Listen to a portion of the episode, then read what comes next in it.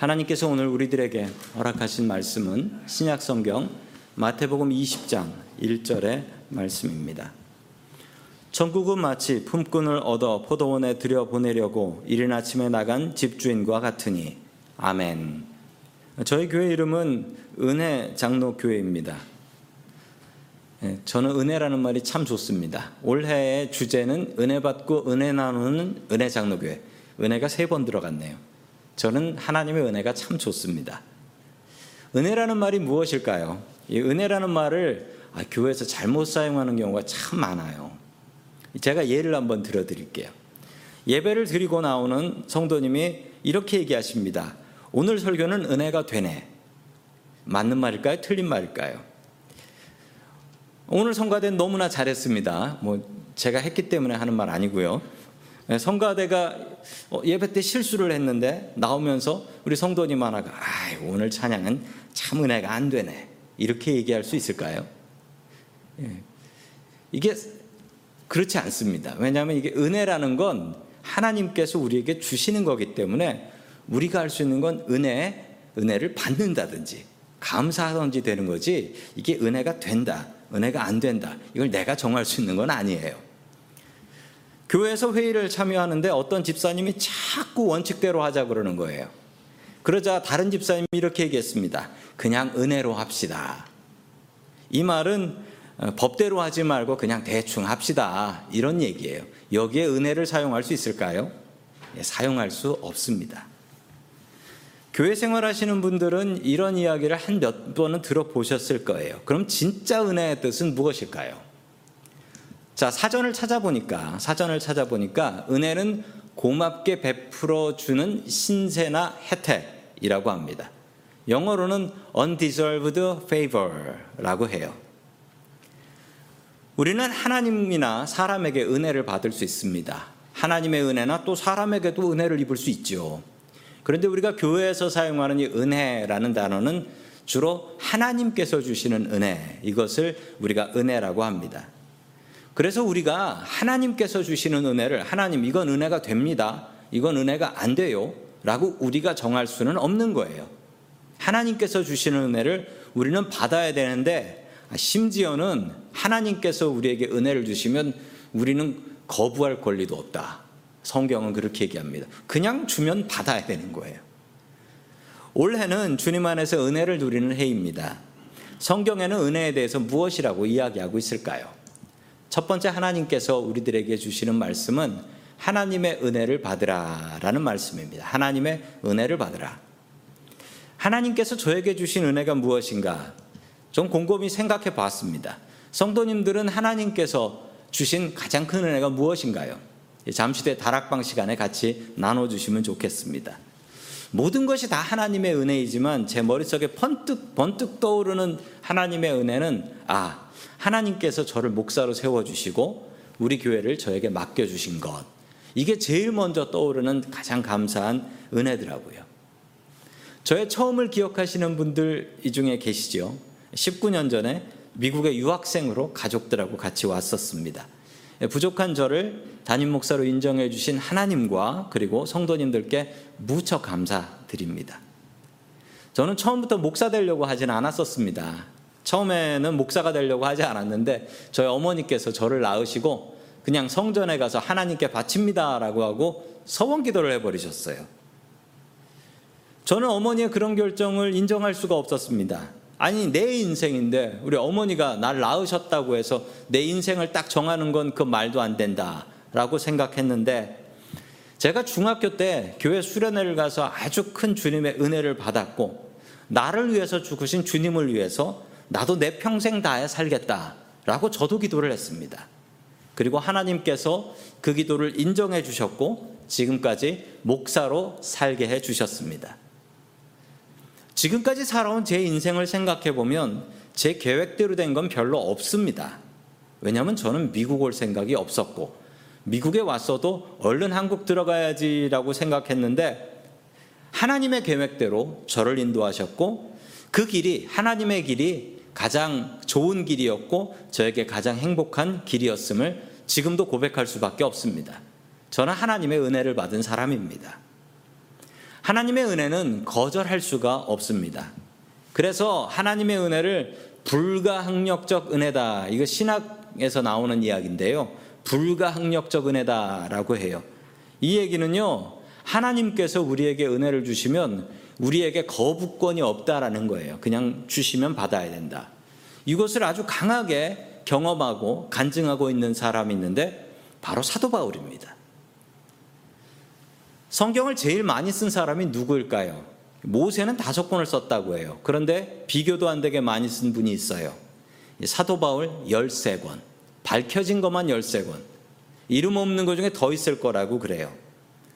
바울은 예수님의 가르침을 가장 잘 이해했던 사람이고 그리고 예수님의 가르침을 초대교회에 적용하려고 애썼던 사람이다 라고 신학자들은 정리하고 있습니다. 아, 정확한 정리인 것 같아요. 사도 바울에 대한. 그러나 바울은 예수 믿을 만한 사람 아니었습니다. 원래 그는 예수 믿는 사람 박해에서 죽이는 박해자였죠. 다마스커스로 예수 믿는 사람들 붙잡으러 가던 길에 그가 예수님을 만나게 됩니다. 그때 모습이 사도행전 사도행전 9장 4절에 나옵니다. 같이 봅니다. 시작. 땅에 엎드려져 들음에 소리가 있어 이르시되 사울아 사울아 내가 어찌하여 나를 박해하느냐 학지건을 아멘. 바울이 예수님을 처음 만난 순간이었습니다. 어, 그 영향은 너무나 컸고 대단했습니다. 예수님을 만난 바울은 너무 강력한 빛에 시력을 잃어버려요. 맹이 되어버립니다. 그래서 이제부터 자기가 가고 싶은 곳에 갈 수도 없고 인도해 주는 대로 그냥 끌려다닐 수밖에 없었고 그래서 기독교인들의 모임에 있는 교회로 끌려가게 됩니다. 바울은 이렇게 그냥 주님의 종이 된 거예요.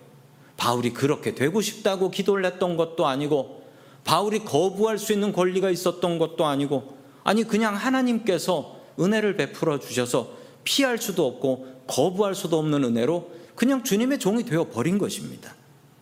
이처럼 하나님의 은혜는 거부할 수가 없습니다. 때로는 내가 원하지 않는 것을 주실 때가 있습니다.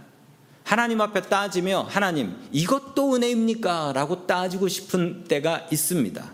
거부해버리고 싶을 때가 있지요. 그런데 거부할 수가 없어요. 그리고 지나고 보면 그때 나에게 주신 그것이 나에게 가장 귀한 선물이었던 것을 우리는 깨닫고 고백할 수밖에 없는 것입니다. 하나님의 은혜를 구하십시오. 우리는 하나님의 은혜가 아니면 살아갈 수가 없기 때문입니다. 사도 바울은 고린도전서 15장 10절에서 이렇게 은혜를 고백합니다. 같이 읽습니다. 시작. 그러나 내가 나 된 것은 하나님의 은혜로 된 것이니 내게 주신 그의 은혜가 헛되지 아니하여 내가 모든 사도보다 더 많이 수고하였으나 내가 한 것이 아니요 오직 나와 함께 하신 하나님의 은혜로라. 아멘. 사도 바울이 이렇게 고백합니다. 내가 나 된 것은 나의 모습은 내가 노력해서 된 것이 아니고 하나님의 은혜로 된 것이다. 그럼 사도 바울이 한 게 없느냐? 그렇지 않습니다. 사도 바울은 다른 사도들보다 훨씬 더 많은 고난을 당했고, 더 많은 수고를 했고, 더 많은 공부를 했던 사람입니다.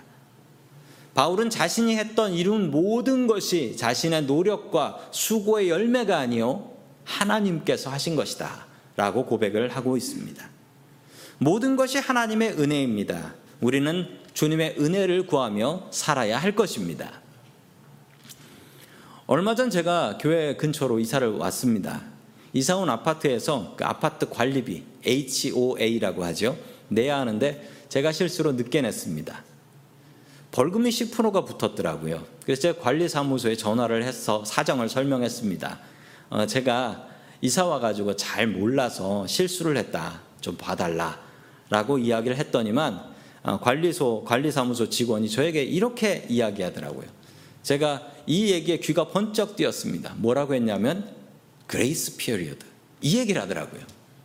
grace period다.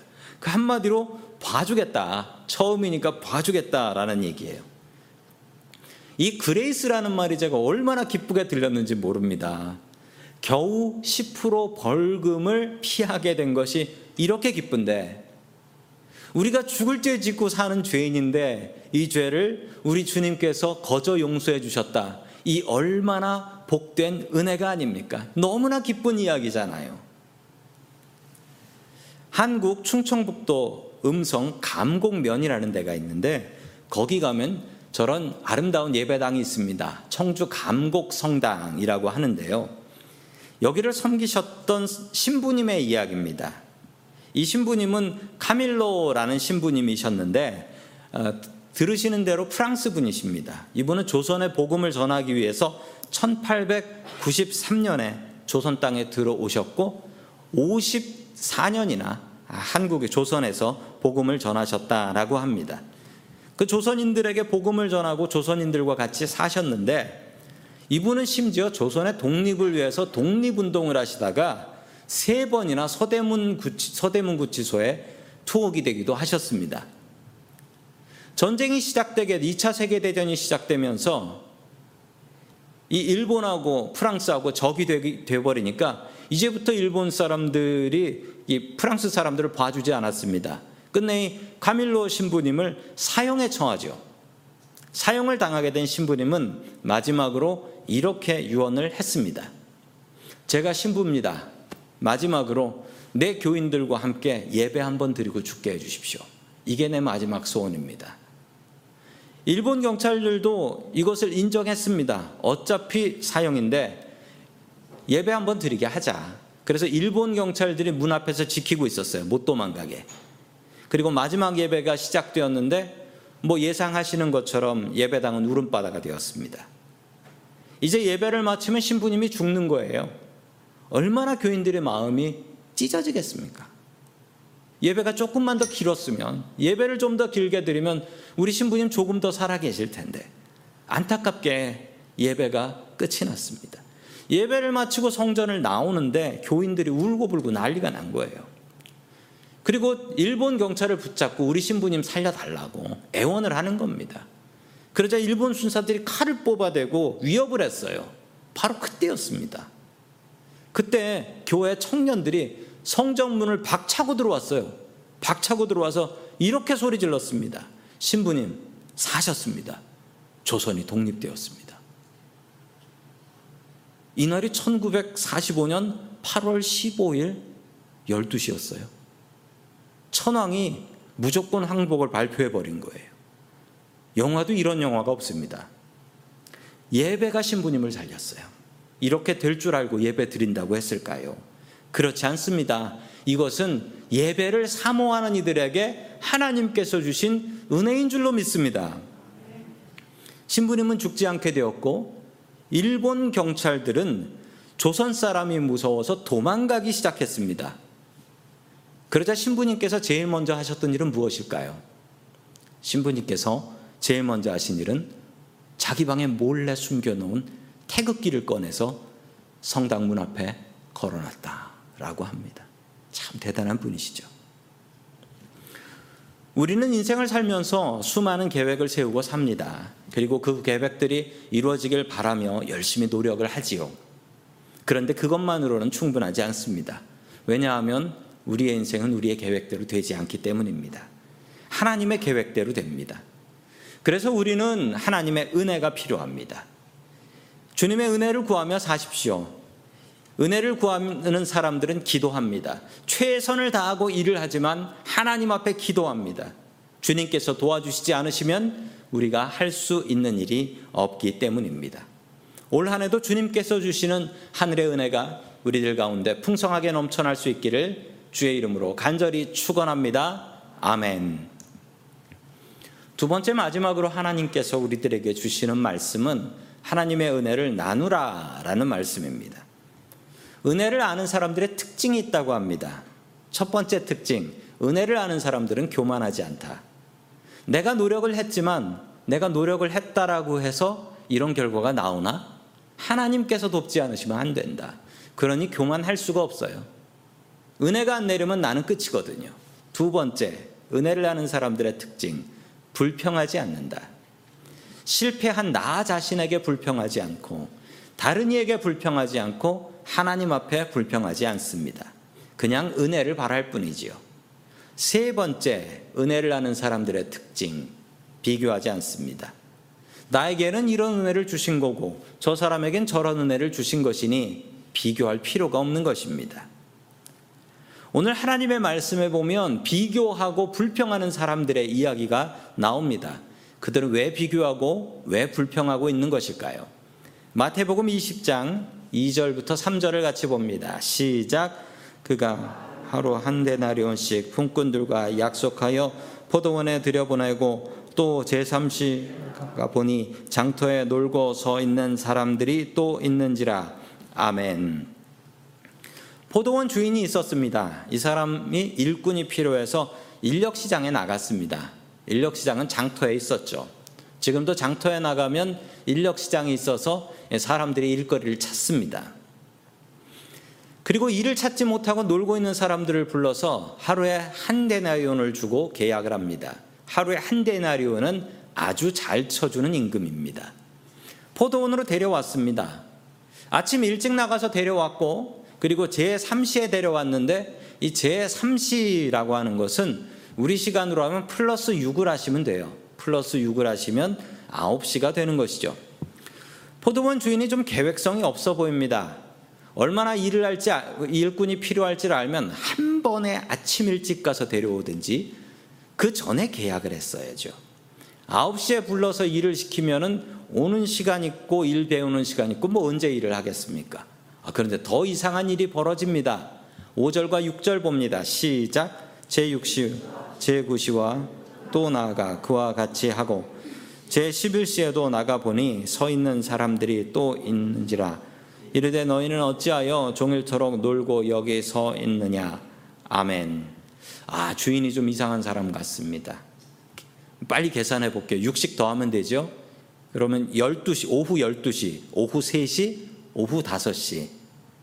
그때 나가서 사람을 구해 왔다고 하는데 아니 오후 5시는 뭡니까?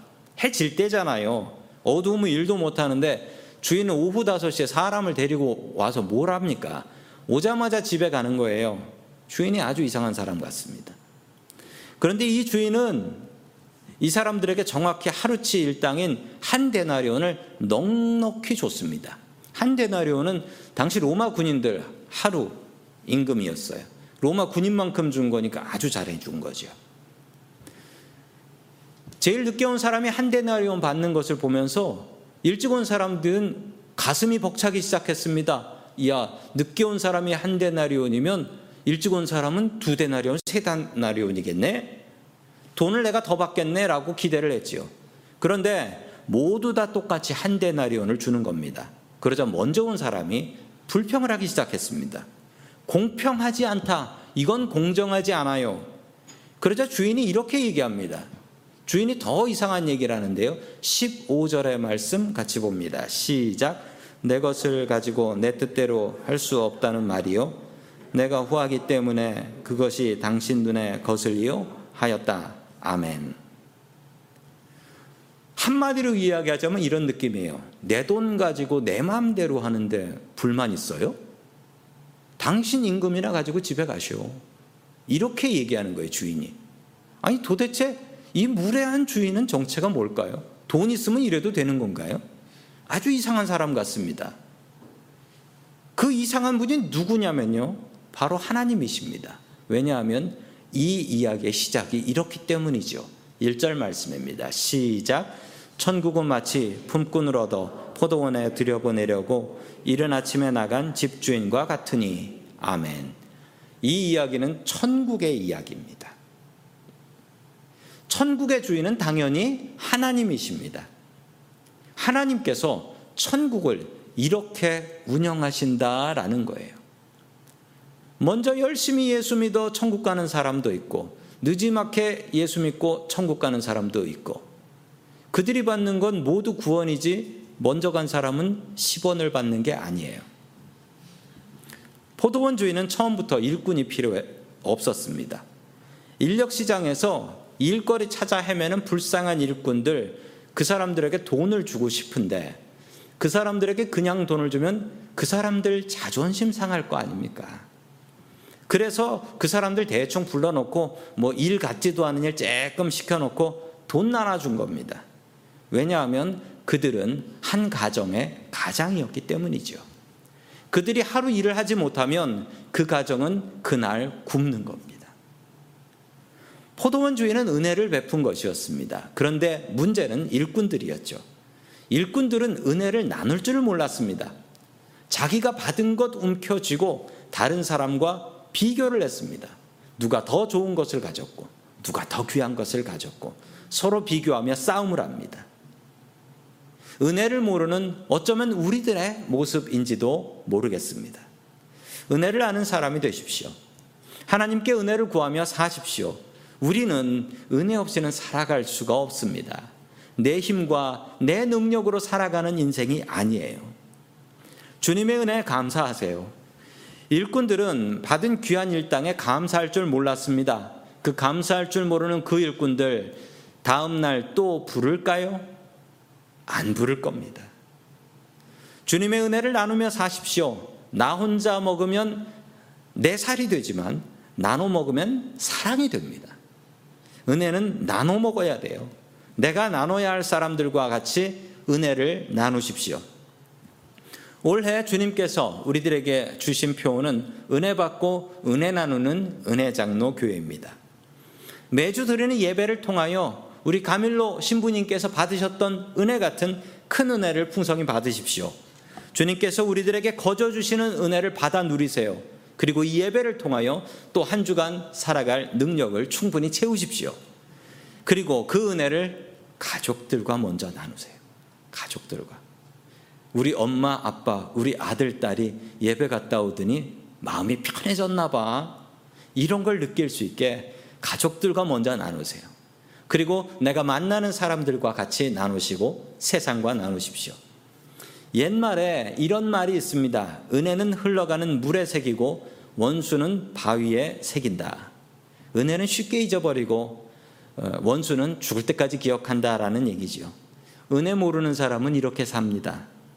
성도 여러분, 우리의 머리가 왜 이렇게 단단한 줄 아십니까? 왜 돌머리인 줄 아십니까? 여기다가 은혜를 새기라고 단단하게 만들어 주신 줄로 믿습니다. 아, 참 맞아요. 은혜를 새기라고 우리를 돌머리로 만들어 주셨나 봐요. 올 한 해 주님의 은혜는 바위에다 새기십시오. 그리고 기록하고 기억하고 감사하십시오. 대신 마음 아픈 일들, 원수 같은 일들은 그냥 흐르는 물에 새겨서 그냥 흘러내려가고 잊어버리는 은혜가 우리 성도님들에게 풍성하게 넘치기를 주님의 이름으로 축원합니다. 아멘. 다 함께 기도드리겠습니다. 은혜가 풍성하신 하나님 아버지, 지금까지 지내온 것도 주님의 크신 은혜임을 고백합니다.